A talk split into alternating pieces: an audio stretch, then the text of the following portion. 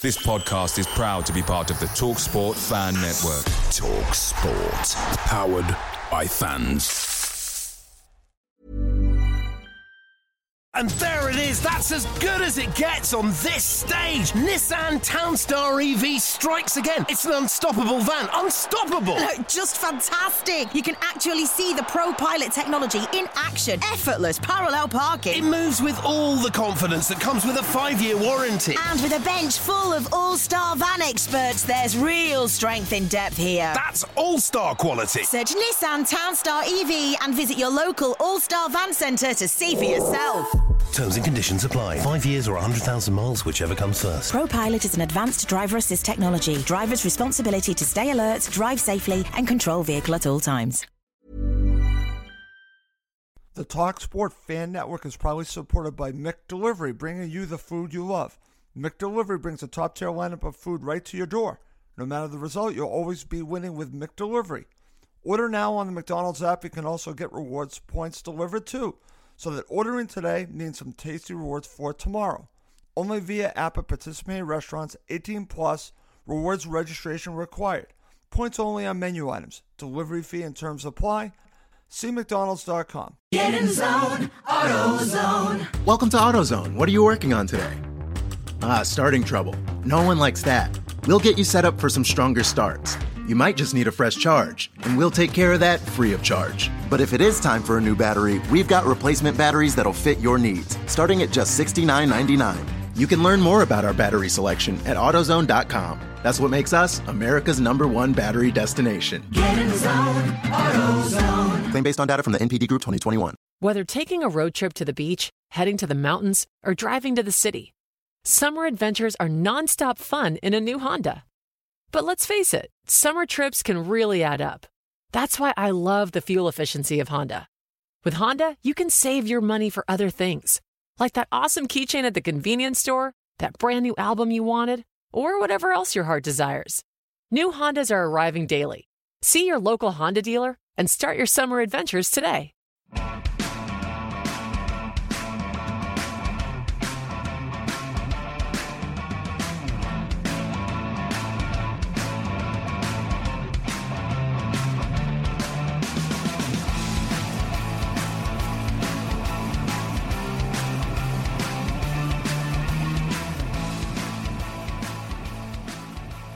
Welcome to Cottage Talk. I am Russ Goldman. This is the post-match show of Fulham's nil-nil draw with Newcastle United. Joining me right now is Giannis Janaeus and Craig Coben. Max Cohen should also be joining us shortly. We have a lot to talk about in this nil-nil draw, but before I do anything, I have to welcome both of my co-hosts back to the show. First, Mr. Janaeus in Canada. How you doing, my friend? You ready to talk about this some more? I certainly am, and I'm relieved that my Christmas shopping was done in 11 minutes yesterday. That's great. I'm assuming online. no, I just went to one store, but don't tell the missus. okay, very good there, my friend. but I'm well, pleased. Well, good point yesterday. well, listen, it's always great to get Craig back on the line. He's calling in from London, but he was at the match. Craig, how you doing? Hi, Russ. How are you? I'm great. Thank you for joining us today. Thank you. I'm glad to be back in London. well, listen, why don't I start with you and get your overall view of this match? You were there. You were just telling us uh, offline, and uh, I know this because I know where they sit you. You're so far away at St. James's Park, but just give us just an overall view of what you watched yesterday. Yeah, that's right. Uh, at St. James's Park, the visitor supporters uh, are given the nosebleed seats at uh, the north end of the stadium. And so, uh, although it doesn't get you a very close view of the action, it does afford you a very good look of how the teams were set up. Um, it was quite apparent that both teams were set up with, you could say, three at the back or five at the back, right. depending on how you treat the two wing backs. But both teams were set up very conservatively. It was a very congested midfield, and there weren't ever going to be a lot of opportunities on goal. Very few clear cut chances, and that's exactly how the game played out. It was a very conservative game.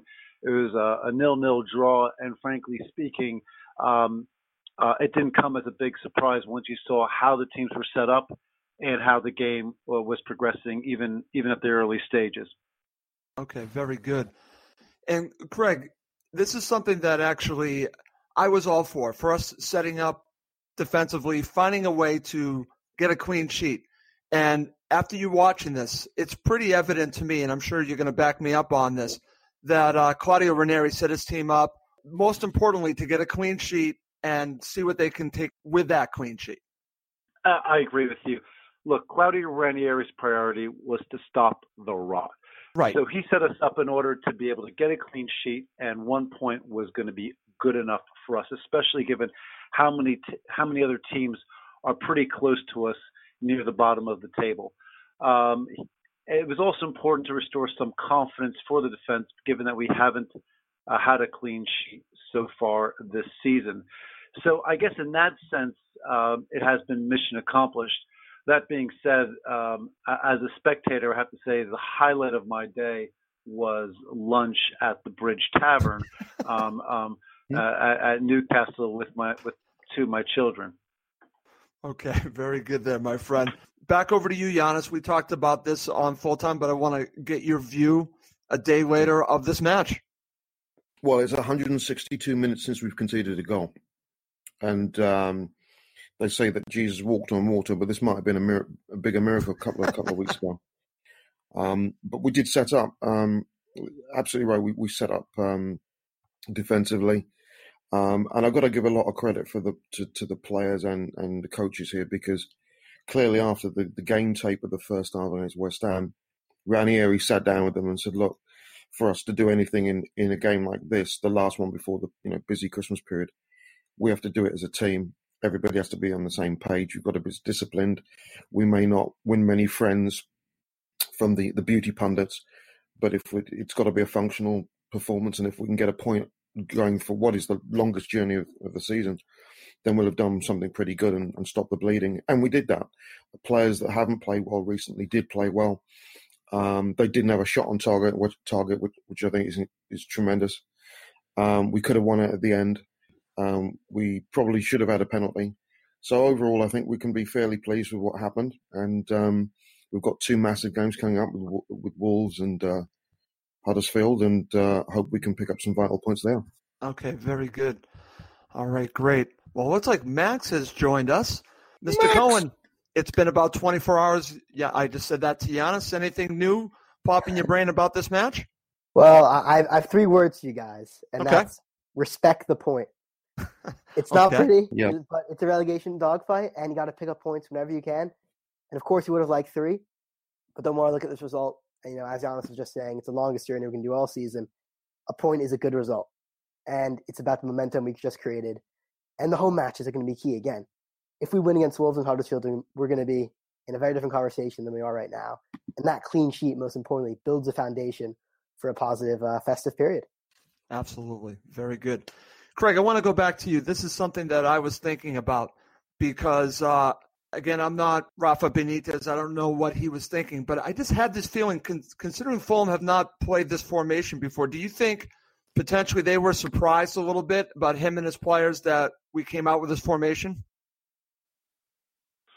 Hard to say. Look, we have played this formation before. We played it against Arsenal. The, we did. the main difference being that uh, that our wingbacks were flying up uh, the side and and were caught out several times. Right. I just meant under Ranieri we had, but I yeah, under Ranieri we had, and we had been playing principally a four-two-three-one.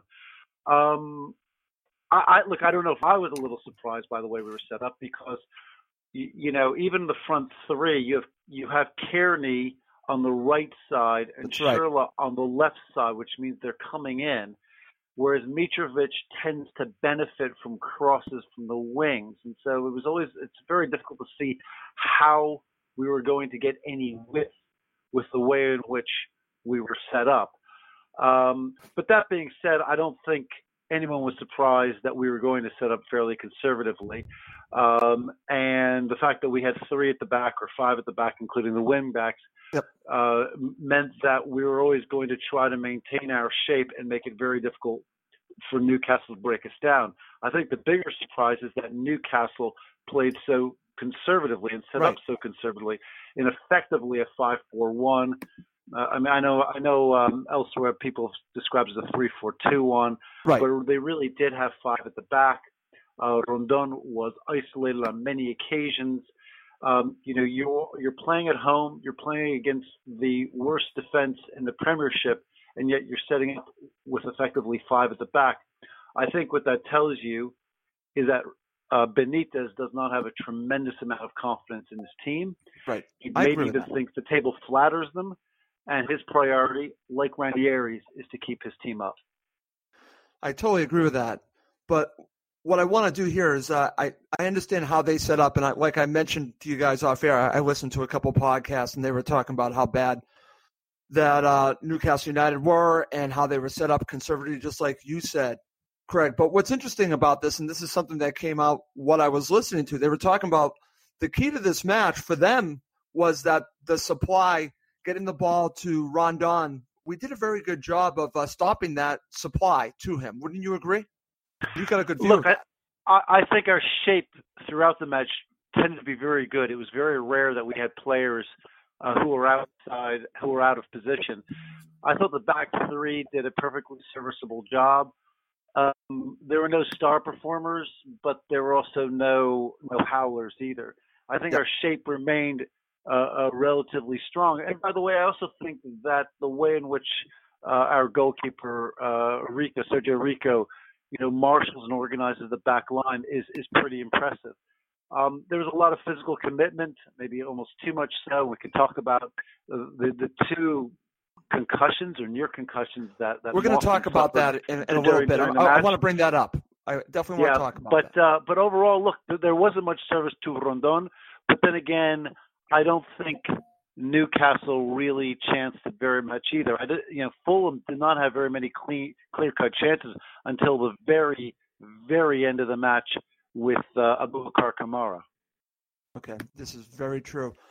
All right, guys, let's get into the starting 11 and the 18 overall, and then we're going to break down all the key moments in this match. And Giannis, I'm going to start with you. What, what were your thoughts about an hour before the match when you saw the starting 11 and, the 18?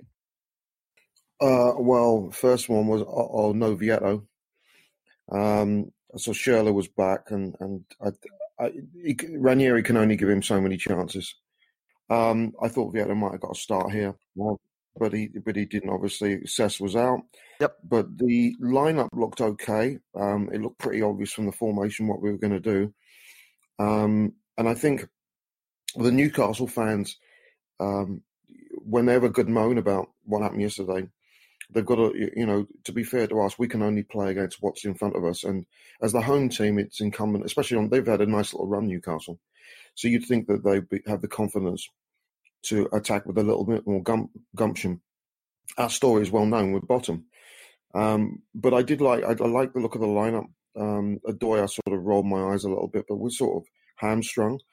And uh, it, from what, from the first half, you could see that they must have worked very closely on this in practice. Um, everybody seemed to be on, maybe Schürrle apart, seemed to be on the same page. And uh, I like the discipline, and I liked a lot of the decisions that, that were made on the pitch. Yep. And I think if we'd won that late, we'd probably have deserved it because we'd really s- snuffed out any threat that they posed. And we did look dangerous on the break. And um, I thought our substitutions were you know they were in, they were attacking, and um, it was a very good overall performance. And you could see the reaction at the end of the game with you know a lot of the players collapsing on the field. They gave it everything yesterday. Oh, yeah, absolutely. I Um, totally agree so with. I like the lineup, and um, you know maybe apart from one, but Cess hopefully will be back for Wolves. Yeah. Um, I so you'll so. see a, a similar lineup, and uh, it's one that's going to be difficult to break down if we carry on playing with that discipline. Okay, very good. Max, your thoughts? Yeah, for me, I think the biggest thing with regards to the defense was the reinstatement of Christie to, to the back line and the shifting of Odoi to, to a more central position. Because that was really, the, I think, my, my major concern with how Ranieri was playing the past couple of matches was that he put Odoi in the right and took Christie out of the lineup. And we'd seen how Odoi and Mawson had, had that nice center back partnership um, in, in the past couple of weeks. And he ca- kind of had the best of both worlds, where he had kind of the three man center backs, right, with uh, Ream, Mawson, and Odoi. So he added Ream, and he also had Mawson and Odoi, that partnership. And they put Christie and Bryan on the wings, which I thought was actually really good, um, really good formation for him. And my biggest concern, though, was that, you know, Schürrle in there instead of Kamara. because I don't know how everyone else feels, but I, I don't want Schürrle to start another match, honestly, and certainly not another away match. Because in a relegation dogfight, he's he's a liability. He's a passenger on the pitch, and I really struggle to think of one notable thing he did at all during the entire 90 minutes at St James's Park. And as soon as he came off and Kamara came on, that was when we were the most dangerous. Yep. And it, it, it's no coincidence that when we had someone who's willing to run, willing to put in tackles, willing to make something happen, whether that's going to be a positive thing or a negative thing, give or take, it's Kamara. But he actually makes things happen, whereas Schürrle is non-existent on the pitch. He doesn't really care. Doesn't really fight for me. Um, and I, I don't want to see Schürrle in the starting lineup again. Okay, very good there. Greg, thoughts on what the guys just shared? Do you have any thoughts on what Max just mentioned about Schürrle and also what, what Yana said? And, and your thoughts when you saw the uh, 18 and obviously the starting 11 about a, an hour before the match? Well, again, I think the, the particular shape we, we chose was was not the surprise, but was the key feature, having yep. three or five at the back. Um, it's good that Bryan is, is healthy again, so we do have a proper a proper left wing, and that way, um, and that way that we don't have to have either Le Marchand or some or or, or Duas out on the left. Um, I did think that Schürrle and Cairney were probably on the wrong side, as I mentioned before, because yep. I think they should be on their, their straight-footed side. I actually don't think the setup suits Cairney particularly. I think Cairney I is much more effective in the center of the midfield. Yep. Totally agree. Um, uh, and so he struggles when he plays out wide like this. And in the four-two-three-one setup, where he's the kind of number ten, I think um, he can be a lot more effective. Or, or in the four-three-three setup that yep. Jokanovic used to play, where he was kind of the, playmaking uh, midfielder. Um, in the midfield, you you had Seri and Chambers in the middle again. Um, it's good to have Chambers back. I think he he seems a lot more comfortable in the midfield than when he was a defender. And also by having a strong anchor there, it gives Seri a little bit more confidence. I think Seri is again a, a, different kind of playmaking midfield, but he struggles when he does not have a strong anchor next to him because I think when he's under pressure and his back is to the goal, um, as we've seen against Manchester City and against Chelsea, he has a propensity to lose the ball in fairly dangerous positions. So look, I think the setup made some sense. I get also was a little surprised not to see Vietto in the lineup because I yeah. do think that he runs between the lines fairly well and fairly effectively.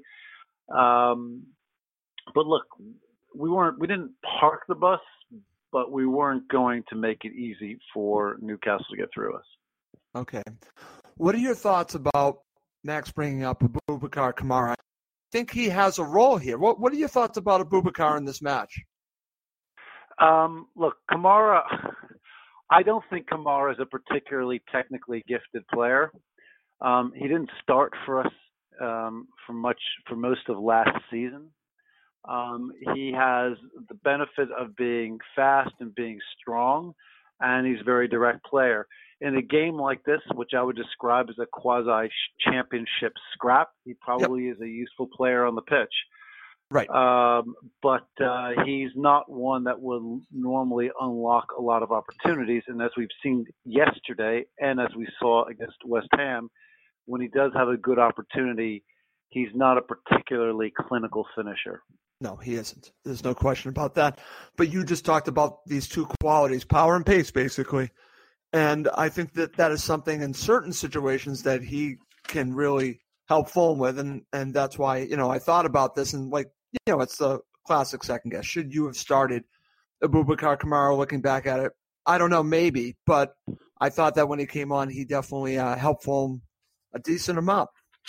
All right, guys, let's move on. Let's get into the first half. Let's just get an overall view of the first half, and then we'll go through a couple of key moments. There really aren't that many, but there's also something that I want to talk about in the first half. So let's just go around here, and I'll start with you, Max. Just overall thoughts on the first half performance by Fulham. We uh we, we weathered a mini storm at, at, the beginning. You know, we didn't we didn't really start with any sort of ambition. We knew it was going to be trying to defend first, attack second, and Newcastle weren't that inspiring though. It was it was very much a championship scrap. You know, as, as Craig said, it was not something I think would, would deem Premier League quality. Not too many clear cut chances, not a lot of quality in the attacking third.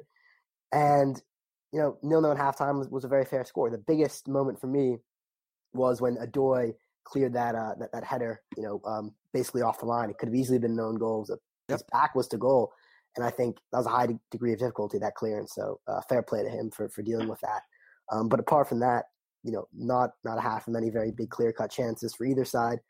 Um, and just what, what I would say about Kamara is that you know he does have two more goals than Vietto has all season. So I know people like to, like to talk about Vietto unlocking the lines. Well, he has zero end product for me in terms of finishing, and and people seem to forget very quickly Kamara's penalty against Old Trafford and his really nice finish against Leicester City.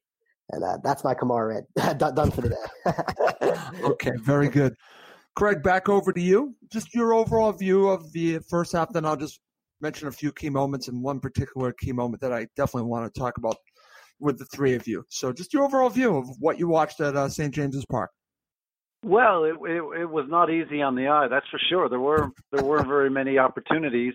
No, um, I agree with Max. The um, Odoi clearance um, was probably the, the, the main opportunity that either side had in the first half.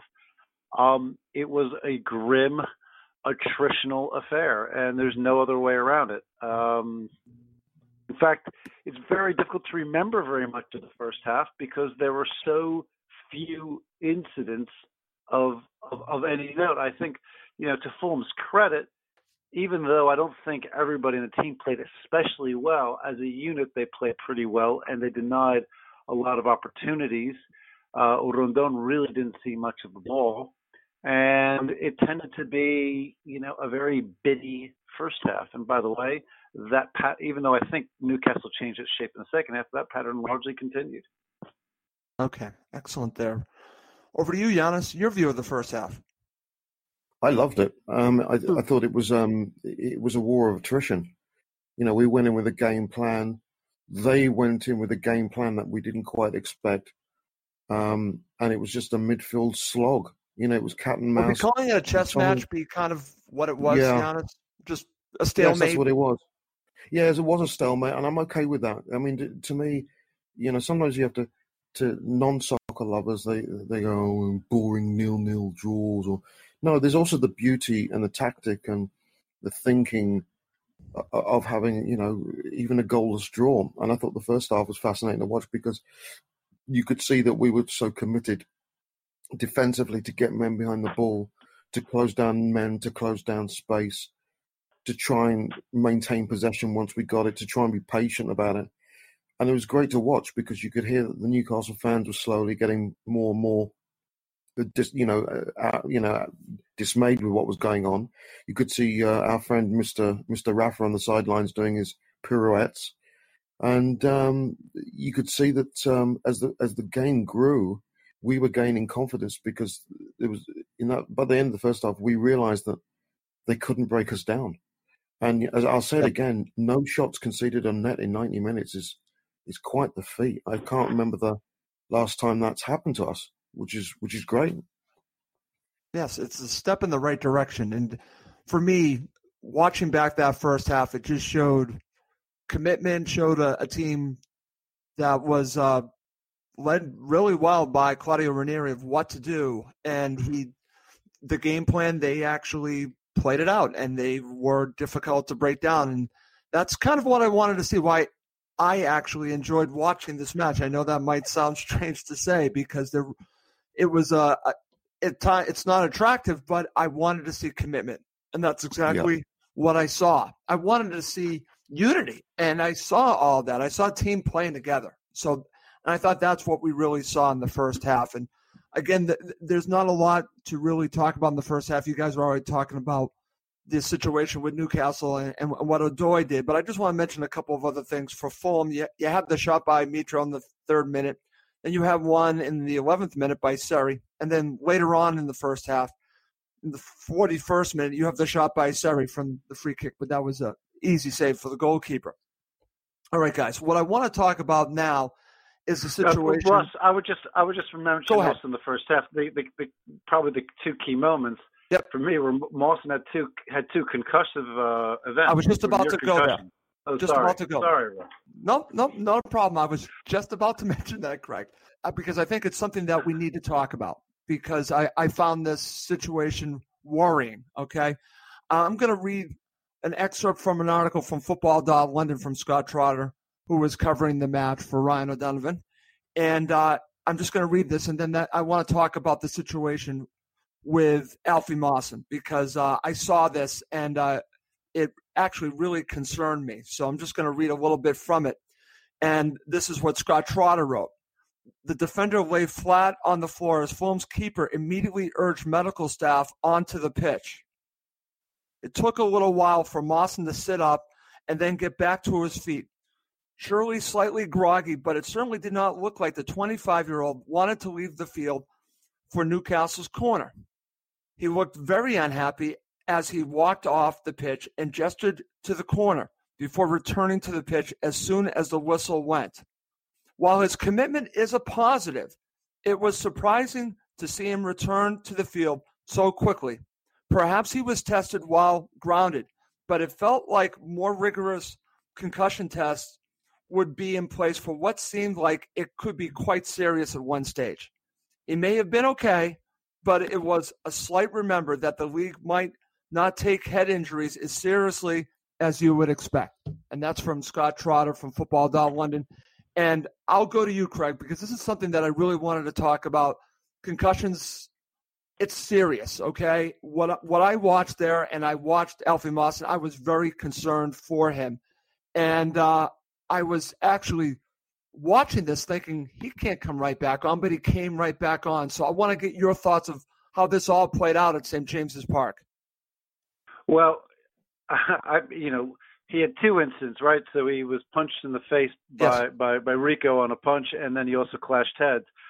Um, and I thought that the incident that you described, where you know he was lying prone for a few seconds, and then later on is is, is complaining about having to be sent to the sidelines.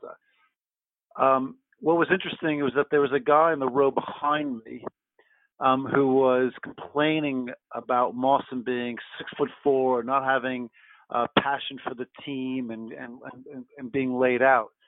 And I thought that was a fairly remarkable uh, thing to be saying. I mean, the guy had just had a concussion um, or near concussion, and, right, we don't know, there was almost right. no checks, and, they, and he came and he wanted to come right back out in the pitch. Right. It did strike me as being a little strange in this day and age that there was, as near as I can tell, no medical check of him. And when the incident happened, he was he was flat and not moving for at least I don't know five or ten seconds, and so it, it that's it what concerned me. me yes, it does seem to me that uh, that um, Premiership is a little bit behind, you know, the NHL or even God forbid the NFL in, in how they and how they deal with these issues and. Um, but it, it was it was a, they, they look like pretty pretty violent events. Um, not did, deliberate, no dirty play, no. but it's just one of those things. Right, but you know, again, I'm trying to take off my Fulham hat here and think of Alfie Mawson as a person because he's a person first, okay? And when I saw that, I was actually very concerned for him just because of the history with what we're learning about concussions and the fact that he went right back on just it again, the entire match, I kept thinking about it. Was that the right decision? And I think the Premier League needs to do more than what is being done. It actually is a very shocking reminder that, again, more needs to be done when it comes to head trauma in these matches, and it needs to be taken more seriously. And I want Alfie Mawson to play for Fulham be a great player, but I don't want to see him deal with something that could be extremely serious if it can be treated at the time. That's where I'm coming from, Craig. Does that make sense? Yeah, it does. And the, the fan who was complaining about Alfie Mawson's passion for the team, uh, you know, should should be ashamed of himself. The guy who was behind me and and uh, and being quite vocal about it. But look, I, I mean, I don't I, I don't think we've had, you know, the, what happens is that these incidents they get publicized. You have you have players who end up having dementia at an early age, and then and then the public gets sensitized, and that's what happened in the NFL. Yep. Uh, that's probably happened a bit in the NHL. It hasn't happened in the in the Premier League or really in European football overall. And until that starts to come through, um, these incidents will continue. It does not seem to me that there is any proper protocol. That's what concerns me. And Giannis, I want to go to you because uh, I was thinking about this during the match. I read Scott's article. I'm like, we have to talk about this because it bothered me watching it. And again, we got a good view of this from the uh, broadcast, and I'm like, oh, this does not look good. This does not look good at all. And then he comes right back in. What is your view on this? Yeah, it worried me. I mean, he, he got. I think that the speed at which um, Rico called the trainers on would intimate. I think he was he'd passed out even before he'd hit the ground. Right. And and you're, That's what and you're absolutely like. right. Yeah, it looked like. And you're right. This side of the pond, whether it's baseball, NHL, um, hockey, they're very strict concussion uh, rules in in terms of what to do. He should have, um, he should have gone off, and I believe he should have stayed off.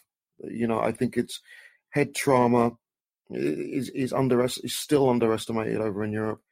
Um, it's a- you know a concussion is an injury to the brain, and um, to me it can have serious consequences. I'm just think think it was I think it was Jeff Astle, the former West Brom England player that um, died, and it's claimed because of the, the weight of the balls they were playing in in 50s and 60s that created head trauma that led to Yeah. dementia and what have you. But um, it was clear that he was he was suffering with a problem, and I think that the the FA needs to take a very close look at this. Absolutely. They totally do, Giannis, because this shouldn't be the decision of Alfie Mawson. Of course, he wants to play, but there has to be some kind of checks being done to make sure he can go back in and play. Say what you want Yeah. about the NFL. They've done a lot better recently with it. And I think this is what needs to happen because you don't know what can happen. And listen, here, it ended Taylor Twellman's career with the New England Revolution because of concussions. It's serious. He actually speaks out about it. And I agree with Taylor as someone that watched Taylor's career. And then I see something happen. You know, again, he it ended his career. And I'm looking at Alfie Mawson and his career in front of him. And I'm thinking about him as a person. And I'm thinking something has to change here. And that's why I hope you guys don't mind me spending a few minutes talking about Mawson. And this has nothing to do with his commitment. This has to do with his brain and his well being. And uh, I just, you know, again, I agree with you, Giannis, your sentiment on this. Max, over to you, your thoughts. Yeah, I mean, you guys really touched on, uh, I think, everything I, I was uh, going to say. It was uh, really worrying to see. And, and, and of course, the player should never make the, the decision. No, he should that not. Every player is going to want to go back in no matter what level of the game you're at. And that's, that doesn't have to be distance from passion and, and, really the whole match itself and really from the medical standpoint because it's not about just the 90 minutes in the grand scheme of things. It's about the health of the player right 15, 20 years down the line. Um, and I, I, I agree with Craigie. We, we should see stricter protocols. Uh, a really prominent voice for concussion protocols uh, in the States is Taylor Twellman. Uh, I just mentioned, MLS right. player. Exactly. Who uh, his career had to be unfortunately ended uh, prematurely due to concussion problems. And I'm sure he was very worried by the events of yesterday. And we need definitely stricter protocols um, because it's not just a player on Fulham, player on Newcastle. It's every player's at risk. Uh, for Exactly. It- it's not that it's a Fulham player, it's a player in general. It could have happened to a Newcastle player, and I'd be feeling the exact same way because I care about these players as people. I look at them as a person. And like I said, I can take off my my Fulham allegiance here and say, I don't think he should have continued, like Giannis said, because there needed to be more tests done. And he goes right back in. And I just, that worried me the rest of the match. It, what I saw with him laying down there just said, there's something not right here. And like Yana said earlier, when you have Rico alerting the medical staff right away, you know, and again, I'm not blaming the medical staff for Fulham. I think this is a bigger picture issue with the FA, like you said, Giannis, because they need to have stricter guidelines when it comes to this to take it, you know, to to have maybe an independent doctor look at these players like they do in the NFL. What what are your thoughts about that? Am I wrong? No, no, absolutely not. I mean, it's it's. Um, I'm just trying to think. I mean, uh, again, I'm going to use hockey analogies. Um, concussions uh, tend to be fairly big over head, head shots, elbow shots, Yeah. heads into the board, and what have you. And um, you cannot take risks with your melon. And to give you an example, Yep. you know, in my day job, if any, and you know, if any student sustains a concussion, concussion rather in um, performance or otherwise, there's a five-step uh, procedure. And the first step actually involves um, a student going to the doctor, and filling out part one of the form and uh, outlining the restrictions and accommodations required for them to come back to school, going to class, or even do any sort of movement. And any of us who've had concussions will know it's it's often second to second, minute to minute, day to day. And uh, the force of which Rico hit him and him going down, he's obviously got a major problem. He's got to get off the field. He cannot play another second. It's, and I feel that uh, whether it was Alfie or any other player in the world. Yeah, and I so agree me, with that. To me, it, it, it's um, it's. I don't. You remember this, Russ, a few years ago, um, as we're both football fans. Um, uh, Robert RG three. Yes. Um, was I think it was NFC final when he was injured, clearly injured, in a lot of distress, and yet he was allowed to carry on out there, and it ruined his career. You can't take chances with your body, especially your melon. Absolutely, couldn't agree more, Giannis. That's why uh, I wanted to spend a little time on this. I know we we have, and uh, and I'm glad that we have. When I saw the article and I was thinking about it from the match, I knew this is something that I think needs to be talked about because I don't think it's talked about enough. And uh, I was really concerned about Alfie Mawson, and I'm still concerned about him. I don't doubt his commitment to Fulham Football Club at all. This isn't about that. This is about Alfie Mawson and the person for me. So I'm glad that you guys uh, shared your views on it. I wanted to talk about this on Cottage Talk. All right, let's move on. Let's now get back to talking about football and go to the second half. And this is a very interesting second half. And it started with you know with an opportunity for Fulham in the 46th minute with a shot. Then later on in the 74th minute, you have the uh, the header by Schär that goes over the bar. That that's for Newcastle United.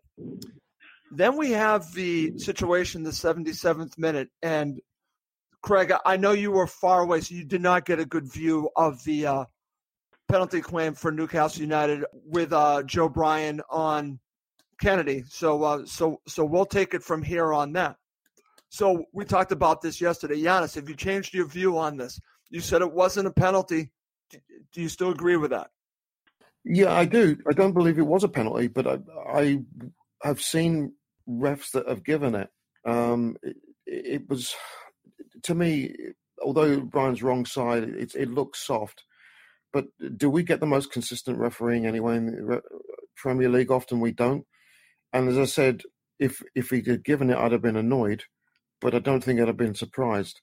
Um, that and I and I think I actually think he had a really he, he had a real think about this, and that's why the the Mitro decision later on was um, I think given the way it is because if he looks back at the replay, yep. he's going to realise, oh Lord, I really I really gave Newcastle a gift there.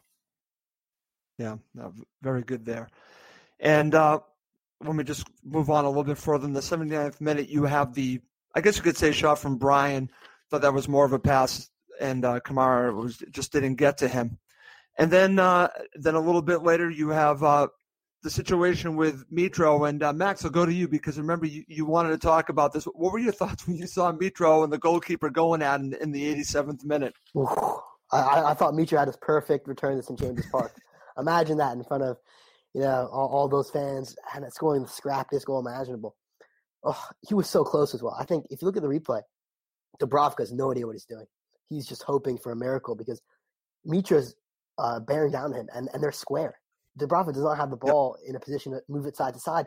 And Mitro actually, I think, gets a faint touch on the ball, but actually just ricochets right off Dubravka's foot and luckily out of danger for the Newcastle keeper. Any couple inches to the right, a, a little bit of a different connection from Mitro, and that's 1 0 Fulham, and that's possibly the uh, the scrappiest win we've had in a while, possibly since Middlesbrough away. Um, but but it wasn't to be. But I really, I think that for me, uh, kind of distancing, himself just from the injured moment, shows a commitment of Mitrovic. And you know, yep. we've seen Ranieri substitute him at halftime at Old Trafford, which is probably unthinkable uh, under Slavisa. But I think he's challenging Mitro, saying, "Listen, you have to prove to me that you deserve this spot." Yep. And Mitro's effort, his running, his pressing, has almost gone to prove all the doubters wrong. Because a lot of people said when Ranieri came in, Mitro's not enough uh, of a, a, versatile striker. He's not mobile. You know, he, he doesn't play that counter-attacking pressing style that Ranieri wants. And yesterday at St James's Park, he did that to a T, I think, and yep. he deserves real credit for that. Okay, very good. Okay, right back to you. We talked about this on full time, just like we talked about the other controversial moment. Have you changed your mind on the Mitro situation? Was that a penalty? It's it's it's tough. It, it, it's tough because I, I think he sticks out the elbow, and and I, and I do personally think it's a penalty, but I think it's more border borderline than perhaps some were saying. That uh, that's hard to give. I think for the referee, that's a big decision to make. Um, I, I think honestly he got it wrong, but I can see where he's coming from because it was really the elbow. It wasn't necessarily an outstretched hand, which might make it more obvious to the naked eye. It was an elbow, and the hand itself was tucked into the body. So for referee to see that in a split second, that's difficult to call. But I, I do think he probably should have called that as a penalty. Okay, and just to, I want to mention this on BBC Match of the Day. Alan Shearer agreed with us that the Bryan situation was not a penalty and that the Mitro situation was. Well, and that to me, just think about it. Again, he is a former Newcastle player, legend, and he actually agreed with us from what we said on full time. I found that fascinating when I when I watched that. So, uh, so I think that kind of backs how I felt about it, because you know if Alan Shearer feels the same way, I, I, I think I feel pretty good about my my feelings on those two situations. And Craig, I want to go to you. I want to get your overall view of the second half in just a second, but I want to go to the very end of the match in stoppage time. Just through your eyes when you watch this? Kamara has Look, this opportunity at, at, the very end. What did you well, see? Well, Kamara had two opportunities at the very end. Uh, yes, one he did. was best to to um, to Mitrovic, and the second sure. one, Lascelles uh, managed to, to edge the ball away from him. I mean, it would have been great to have, you know, effectively. I think it would have been a little bit of daylight robbery. Not, not that we deserve to lose, but I don't know whether we really outplayed Newcastle in order to win. But you know, Kamara does not inspire a tremendous amount of confidence that he can um, that he can that he can finish. I know he, he did have the goals against uh, Leicester, but overall, I think um, uh, I I think his play is very erratic, and that technically he's a he's a fairly limited player, and so the fans were excited, but um, but it was fairly short lived. What I would say overall, you know, talking yep. about the second half, yeah. so that, um, overall some, some some of you have, have commented about you know, the atmosphere, the New, Newcastle fans. I have to say, the atmosphere from the home fans was pretty understated. Um, and several times throughout the match, uh, we were singing songs to mock the fact that there was so little atmosphere coming from from the home fans. Very little singing, very little chanting, very little yelling, except on occasion when there was a, a sort of a borderline exciting moment. Um, and it was actually quite a subdued atmosphere, uh, especially from the home fans. The away support was, was in full song as usual, yep. but I was surprised how little engagement there was from the home fans. Yes, Mitrovic was booed a little bit when he got the first couple of touches, but even those boos felt more pro forma uh, than than than than than lustily felt hatred and enmity that sometimes you experience uh, when you go to away matches. I mean, one of the great part aspects of a, going to away match is the fact that you know you're you feel like a beleaguered minority in a very hostile environment. Yesterday did not feel like a hostile environment for for us. Wow, that's very interesting. And just overall, Craig, as the match ended, what what was going through your mind after watching that second half? Did, did you feel well, that uh, the result was just?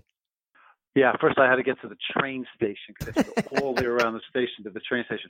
No, look, I think um, I think the re- the result was just. I think uh, you know it was a fairly uninspiring game. Not much creativity, not many opportunities. Sure, one team could have scored some, but but at the end of the day, a draw was a fairly um, uh, just outcome. Yep. I think it is encouraging that, that Fulham maintained a clean sheet for the first time. The question is whether we can build on it. I actually don't think this setup and style is going to be sustainable throughout the whole season because when you set up your when you set yourself up in that way, at some point teams will will then just figure out a new way to get through us. They had figured out how to get through us before, sure. and they will adjust accordingly. And we do not have, I don't think, talent – even defensively to maintain that sort of posture throughout the season. But it was good to see that we we we had good shape that there there weren't very many holes. Sometimes there have been alarming gaps. Yep. And I, I didn't, you know, sitting from uh, the nosebleed seats, uh, I didn't see I didn't see a lot of gaps for Rondon or anybody else in Newcastle to run into. Right. Um, and so I think that is fairly encouraging. We have an Italian manager who's getting us organized. Absolutely. And I like what you said there, Craig. You don't think it's sustainable throughout the rest of the season. I, I will just go right back to you, and then I'll ask ask the guys their thoughts of the second half and overall. I see where you're going on that, but against certain opponents, I think they could do this again. Oh, sure, sure. I'm not saying that we can't use it, but uh, look, I, I, I don't think the front three work properly um, yep. at all. Um, and so, sure, you know, we can have a back seven that's more or less that's more or less appropriate, but that front three can't stay the, the same way it is. Um, even though they may be our three best players who are forwards, I don't think that combination in that setup really works properly. Do you think Sessegnon would have made a difference if he was available? Absolutely. We needed. We had no count. We had no speed on the counter attack. If you're Right. going to play like this, you need to have pace on the counter attack. Right. Sessegnon, I, I, I hope could could be an element in that. And actually, I, I I actually think Vietto could also be constructed there. I don't think Cairney or Schürrle had particularly good games, and Mitrovic spent most of the game fairly isolated. Okay, very good. All right, Giannis, over to you. Just your overall view of the second half, and also give me your man of the match. I think it was more the same second half. We, we you know, they struggled to break us down. The longer the game went on, the fans were getting more frustrated. And as I said earlier, Rafa was having his cow on the sidelines, you know, and uh, the effort they put in, you know, exemplified by a number of uh, players collapsing on the pitch. Um, man of the match, oh dear, oh dear. Um, I, I'm actually going to give it to Mitrovic. I thought, I thought he covered every blade of grass, even though he was and he was so isolated. He worked so hard. Um, he, he- if he'd scored that goal with, with that, that issue with Dubravka, um, wow, that would have been a turning point. There were a lot of players that actually had better games. I thought, I thought the back four played pretty well. I thought Rico played well. Chambers worked hard. Seri was better than he's been for a while. Um, but for me, it was just Mitro who just gave it, just gave it everything. He's, um, you know, he showed he, showed the value of real hard work. I knew he wasn't going to get many sniffs, and he kept on going. Overall, though, I think I think uh, the team performance is the you know man of the match is one thing, but the team performance was something where you've got we've got to applaud the you know the, their application and their commitment and their um um in terms of, I'm, I'm think I'm having I'm having a Jeanette senior moment here, but their discipline, the Right. discipline was better. I like their discipline. I did, you know. Um, yeah, I thought the discipline was very good yesterday. So a well earned point for sure. Well, I look at it this way, Giannis, and then I'll go to Max. It's a platform, a foundation moving forward. Craig could totally be right that this might not be the formation we can use all the time, but the defensive performance is something that you can build on, regardless of uh, the formation that he decides to use. It's the commitment, and we saw that they have the ability to do this, and that to me is a huge thing to take out of this match. Max, over to you. Just your overall thoughts in the second half and man of the match. Yeah, I mean, the most shocking thing for me was the clean sheet. I mean, I, I imagine last week, right? West Ham United. Imagine how fragile we looked in that match. They had two shots on target the entire first half. We didn't see two goals, right? Contrast this to how we played yesterday. We don't concede at all. I mean, sure, they didn't have any shots on target, but our defense actually played like a Premier League defense for the first Yep. time all season, which is which is remarkable to think about because that's why I think so many people are treating this, and myself included, as a positive result even though Newcastle are a very, very poor team, because the clean sheet is just such a departure from what we've seen, right? Right. And that's my biggest takeaway is that we can defend as a Right. That's what team. I, I leave exactly yeah. this and that's why it's so hard to take uh, to take away a man of the match, as Giannis was saying, because it was a team performance. Okay. No one stood out because I think everyone in that back five, everyone in, in, in, the, in the entire eleven, I think, did their role to perfection. Um, not to perfection, but did their role to to a decent amount. So you would kind of give it to like a just a team Yeah, I man mean, of the match. Yeah, or maybe, or maybe back six. I I say Okay. back six, including Rico and, and the back five. That's who I think was most impressive. Okay, very good. Greg, back over to you. I'm going to give you the final word. Do you have a man of the match, or do you see the direction that Max is going, that this is more of a, a team commitment against Newcastle United that's more man of the match should just be about the team, or just like like I said, the defensive part of the team? Um, look, I guess the man of the match would probably be uh, for me Mawson because I do think that we were very well organized in the back, uh, notwithstanding the two uh, yep. Uh, knocks to the head that he took. Yep. But I, I would agree. I don't think that anybody stood out. I think it was more the organization uh, throughout um, especially the back seven or even the back eight, including Rico, who, by the way, we haven't mentioned it, but he did some pretty impressive punches. Uh, yeah, he did. Leave aside if you leave aside the punch to uh, Mawson's cheek, he punched the ball actually several times with one hand and two hand pretty effectively, and I think he marshaled the line very well. So look, the back seven or back eight uh, impressed me as a unit. Yep. Uh, the front three uh, did not. Uh, we lost the ball quite a lot. Um, actually, so did Seri. Seri lost the ball quite often as well. So we need to be a little bit better going forward and controlling the ball. But um, look, it's a clean sheet. We we, yep. we played solidly. We didn't give anything up, and um, and now we have a big game against um, Wolves on Boxing Day, and I will be there. Oh, great! Well, that's great to hear. And uh, I just want to mention this. I'm glad that you mentioned Moss. Mawson did play well, and uh, I thought he played well. And uh, I don't want people not to think that I didn't think he played well because I was talking about the situation with concussions. He did play well, but uh, I am just concerned. Just this is how I'm wired when it comes to injuries like that. I, I worry about the actual person, uh, and I'm sure others feel the same way like I do. You know that you know these uh, you know these athletes. They're wonderful athletes, but you know I think we just need to pay a little bit more attention to uh, head trauma, and uh, uh, I hope that is the message that uh, gets across, and it's one of the reasons why I wanted to mention it today in Cottage Talk. But overall, when we talk about the football performance, and I'll just end by saying this: for me, this just showed what I was just mentioning a foundation for something to build on for the future. Hopefully, you know, hopefully this is just the beginning stages of it, and that we can take it from there, and that the offensive qualities that this team has can then flourish once we have the defensive end taken care of. And uh, this is a completely different team from the one that we have with Slavisa, where it was the other way around. Well, now I think uh, that the manager wants the defensive part of the game to be forefront, and then the offense will then come after that. And I think that's kind of what we're seeing. It's it's a starting point. So I see this as a very good first step for the rest of the season. I hope for Fulham Football Club. All right, great show, guys. But let's wrap this up for my co-host Craig Coben, Max Cohen, and Yash Shanez. I'm Russ Coleman. Thank you as always for listening to Cottage Talk. Just because our parents are getting older doesn't mean they don't have lots to do. They might just need a little help.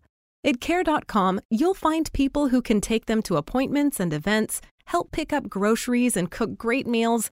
Whatever it is they like to do, the right caregiver can help. And since everyone at Care.com is background checked, you can be confident that you're getting support from someone you can trust. Find qualified local senior caregivers for your parents at care.com. It's the 90th minute and all to play for at the end of the match.